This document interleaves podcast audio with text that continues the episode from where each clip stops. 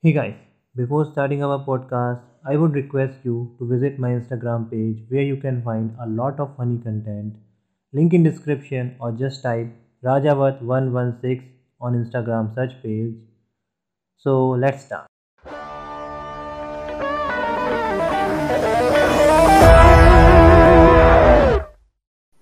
तो ये बात उस समय की है जब मेरी जान पहचान के सभी लोगों का प्लेसमेंट हो रहा था सिवाय मेरे तो अपनी फैमिली में कुछ खास झंडे गाड़े नहीं है किसी ने बट उसका कारण उनके पास है। उनके पास कोई सुविधाएँ नहीं थी। तो एक दिन पापा अगर मुझसे कहते हैं कि बेटा तुम्हारे पास तो सारी सुविधाएँ हैं। मतलब इंडिया के बेस्ट टीचर्स के नोट और 45 लाख की गाड़ी में आना जाना और बस तुम्हें केवल एक काम करना है, वो है पढ़ाई। अब मन में तुम लोग भी यही सोच रहे होगे कि लड़का ही हरामी है। आप क्या जान दे दे? पैतालीस लाख की गाड़ी में आना जाना और नोट्स बेस्ट टीचर के। तुम क्या बहनचो थोड़ी देर तो मैं भी यही सोच रहा था कि मैं कितना घटिया आदमी हूँ यार। मैं बस अपना हाथ ब्लेड से काटने ही जा रहा था। तब मुझे याद आया कि भैंचोद नोट तो मैंने क्रैक्ड वेबसाइट से डाउनलोड किए हैं। वो भी अपने टैलेंट पर। तो मैं पापा के पास गया और मैंने बोला, अरे पापा नोट्स तो मैंने करे थे। तो बोलते अच्छा पर गाड़ी तो हमारी है ना? मैंने कहा, अरे यार, पापा, वो पब्लिक बस है यार। वो कहते हैं, तू तो अब ये भी कहेगा कि हम घर का काम भी तुझसे ही करवाते हैं। मैंने कहा, यार, ये नहीं चलेगा यार। पापा, पूरे दिन तुम मुझे कुत्ते की तरह घिसते हो। और शाम को कह देती कि कुछ काम नहीं करता। अब इस पर पापा क्या कहते हैं? पापा कहते हैं कि बेटा तुम्हारी जनरेशन के लोगों का बस यही प्रॉब्लम है। तुम लोगों के पास केवल बहाने हैं। तू जानता है, मैं अपने जमाने में मगरमच्छ से भरी झील तैर कर पार किया करता था। रोज जान हथेली पे रखकर पढ़ने जाया करता था।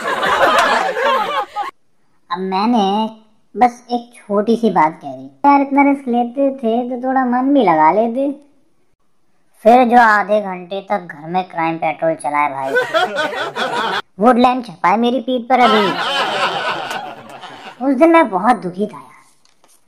मतलब बहुत दुखी मतलब एकदम डिप्रेस्ड मम्मी ने समझाया कि इतनी छोटी सी बात पर बाप को चाकू नहीं मारते हैं। मैंने कहा आज या तो ये रहेंगे या तो मैं.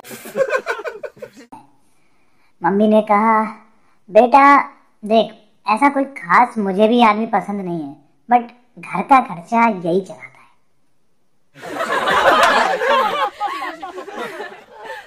मैंने कहा ठीक है मम्मी तुम्हारे कहने पे बस आज ये प्लान ड्रॉप कर रहा हूँ मैं.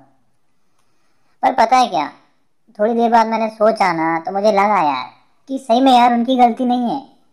आजकल जितने भी लोग आते हैं ना, वो बस यही बात करते हैं कि मेरे बेटे का प्लेसमेंट हो गया, मेरे बेटे की जॉब लग गई। अब एक बार तो शर्मा जी आए और कहते हैं, मेरे बेटे का जॉब रियल स्टेट में लग गया है। तो मैंने कहा कांग्रेस तो वो कहते हैं कि, बेटा, तुम आजकल क्या कर रहे हो? तो मैंने कहा I am preparing for government job तो बोलते हैं कि, बेटा यू मीन टू से नल्ला गुस्सा तो इतना आ रहा था कि इसको यहीं पटक पटक के मारूं। पर अपन चुप रह गए। अब गाली भी नहीं दे सकते क्योंकि बाप पीछे खड़ा है। अब मेरे पापा उनसे पूछते हैं कि वैसे आपका बेटा करता क्या है? मतलब एग्जैक्टली exactly करता क्या है? तो वो कहते हैं actually he is in business development division मैंने बोला uncle do you mean to say दल्ला तो यार, उस समय मैं काफ़ी फ्रस्ट्रेटेड था और अपना फ्रस्ट्रेशन कहीं ना कहीं तो निकालना पड़ेगा। तो हमारे सामने एक कुत्ता रहता था। मतलब अबे यार, तुम, कुत्ता मतलब हमारे सामने वालों के पास एक कुत्ता था यार, कुछ भी। तो मैं रोज जाकर उसके पास वही बातें रिपीट करता था, जो दिन भर मैं सुनता था। जैसे अगर मेरे पापा ने आज मुझे नल्ला बोला तो मैं उससे जाकर बोलता था कि, साला, कुत्ता नल्ला कहीं का ठीक है? अगर आज पापा ने कहा कि पढ़ाई लिखाई कर ली होती ना तो अभी तक तेरी लाइफ सेटल हो जाती। तो मैं उससे जाके कह देता, अगर बेटा तूने पढ़ाई लिखाई करी होती ना तो ऐसे दूसरों की चाटनी ना पड़ती, ऐसे। तो ये चीज़ दो तीन दिन तक चली। हाँ वो भी मुझे देखकर यही बोलता होगा, चुप हौसली के। पर अपना फ्रस्ट्रेशन निकल जाता था। ठीक है? तो जब मैं चौथे दिन अपना फ्रस्ट्रेशन निकालने वहाँ गया तो मैंने देखा कि वहाँ पर कुत्ता नहीं था। मतलब वो कुत्ता नहीं था वहाँ पर। मैंने अपने पड़ोसी से पूछा, और भाई, तेरा कुत्ता कहाँ है? वो बोला, रैम्बो नाम है उसका, तमीज से नाम ले उसका। ठीक है भाई, रैम्बो कहाँ गया? तो वो कहता है, वो केनाइन बन गया है। अपन को केनाइन मतलब नहीं पता अभी तक। मैंने कि क्या होता है भाई ये केनाइन? तो वो कहता है, अरे, केनाइन वही होते हैं जो पुलिस में कुत्ते नहीं होते, जो कातिलों को ढूंढते हैं। मैंने कि वो बहन चोद मैंने केवल तीन दिन उसको गालियाँ मारी और गवर्नमेंट जॉब ले गया ना कुत्ता। भाई मैंने कि मेरी ज़िंदगी ख़राब हो रखी है। मैंने अगले ही दिन एक पार्ट टाइम जॉब ढूंढा। जब मैं वहाँ पहुँचा ना जॉब अप्लाई करने के लिए, तब मैंने देखा कि मेरे अलावा भी कई बेरोजगार हैं। बेरोजगार आदमी एक मेढक जैसा होता है। जैसे बारिश होने पर सारे मेढक बाहर निकल आते हैं उसी तरीके से वैकेंसी आने पर सारे बेरोजगार निकल आते हैं। तो अगर आप जॉब के लिए अप्लाई करते हैं ना तो या तो आपको सीवी बनाना होता है या फिर वो खुद एक एप्लीकेशन देते हैं। मतलब उसमें सीवी वाला ही लिखा रहता है बस आपको टिक करना होता है ठीक है? तो उन्होंने एप्लीकेशन फॉर्म दिया मुझे। उसमें एक सेक्शन था अवेलेबिलिटी का। मतलब उसमें हमें ये भरना था कि हम कौन कौन से दिन अवेलेबल रहते हैं जॉब के लिए। मतलब अगर आपका कोई और इम्पोर्टेंट काम है, जैसे एजुकेशन वगैरह तो आप वो बता दें तो उस हिसाब से आपको जॉब मिलेगी या नहीं मिलेगी। तो अपन बैठे नल्ले आदमी। अपन ने टिक किया एवरी डे रात में भी बुला लो। यही सुला लो। और जॉब हमें दे दो। ठीक है? तो सिंपल सी बात थी, अपना सिलेक्शन हो जाता है।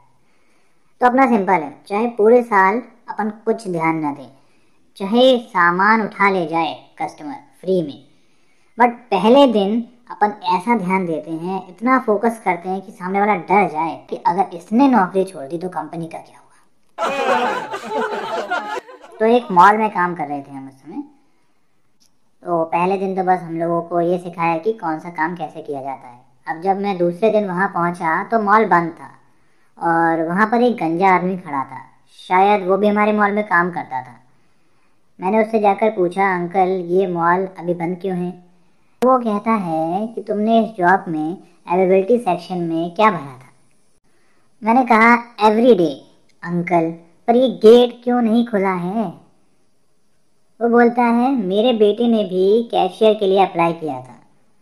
पर ट्यूसडे को उसकी सिंगिंग क्लासेस रहती हैं। अच्छा बड़ा को लग रहा है नौकरी खा गया उसके बेटे की। ये मैंने मन में कहा। एक्चुअली मैंने बोला, वैसे कहाँ जाता है आपका बेटा सिंगिंग क्लासेस वो बोला, वर्मा सिंगिंग क्लासेस बहुत अच्छा गाता है। पिछले महीने तो फ़र्स्ट प्राइज मिला था उसे। अच्छा आप वैभव के पापा हो? तो वो वो खुशी से हाँ तुम जानते हो उसे? अरे अंकल, हम दोनों ही तो जाते हैं वर्मा सिंगिंग क्लासेस। और मेरी जॉब की वजह से हमने टाइम भी तो चेंज करवा लिया था।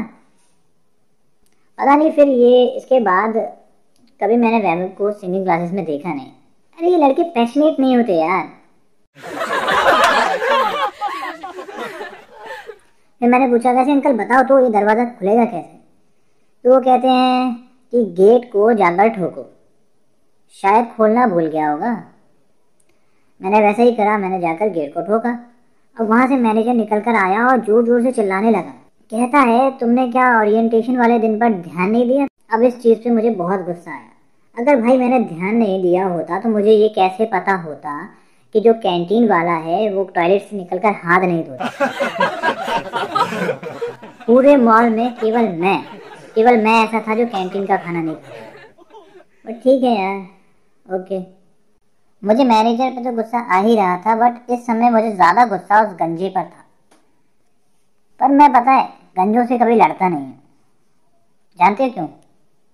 क्योंकि मान लो यार, अगर कोई गंजा तेल लगाकर आता है और आप उससे लड़ रहे हैं, वो आपके बाल पकड़ लेता है तो आप तो बिल्कुल निहत्ते हो जाते हो यार। मतलब सामने वाला आपको रोलर कोस्टर बना रहा है, आप कुछ नहीं कर सकते। ठीक है?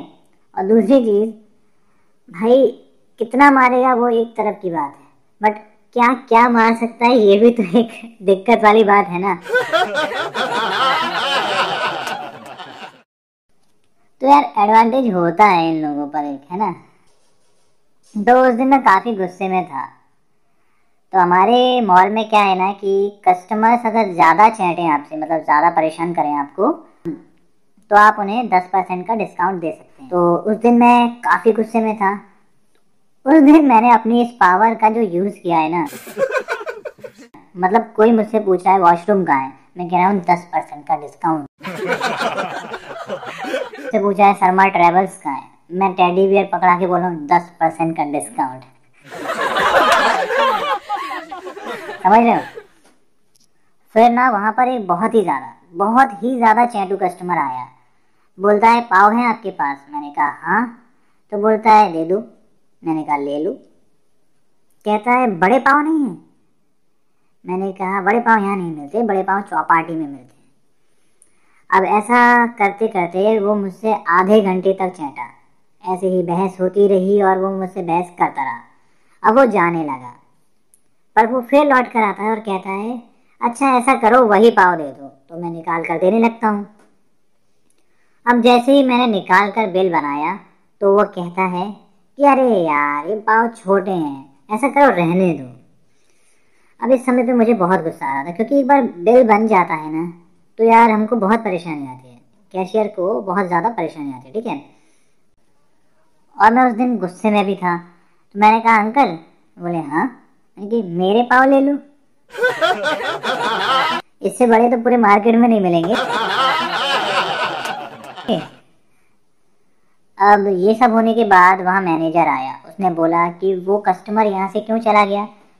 मैंने बोल दिया कि उसे बड़े पाव चाहिए थे और हमारे पास थे नहीं। तो वो कहता है, मेरे साथ आओ। भाई, उस दिन मुझे पता चला कि हमारे मॉल में सीसीटीवी भी सीसीटीवी में आवाज़ नहीं आती। तो बाकी सारी चीज़ें तो मैंने समझा दी बट जब मैंने उस कस्टमर को, चैटू वाले कस्टमर को बुलाया था ना कि मेरे पाव ले लो, उस समय मैंने अपने बम उसके मुँह तक ले जाकर ये बात कही थी। अब इस बात का कोई एक्सप्लेनेशन था नहीं मेरे पास। और इसका एक्सप्लेनेशन मैं नहीं दे सकता था। तो उस दिन मैंने रिज़ाइन दिया और अब मैं फिर से एक जॉब ढूंढ रहा हूँ। तो यार, आज का एपिसोड बस यहीं तक। If you like make sure to write a good review, share with your friend and do check my Instagram page. Link in description. Bye bye.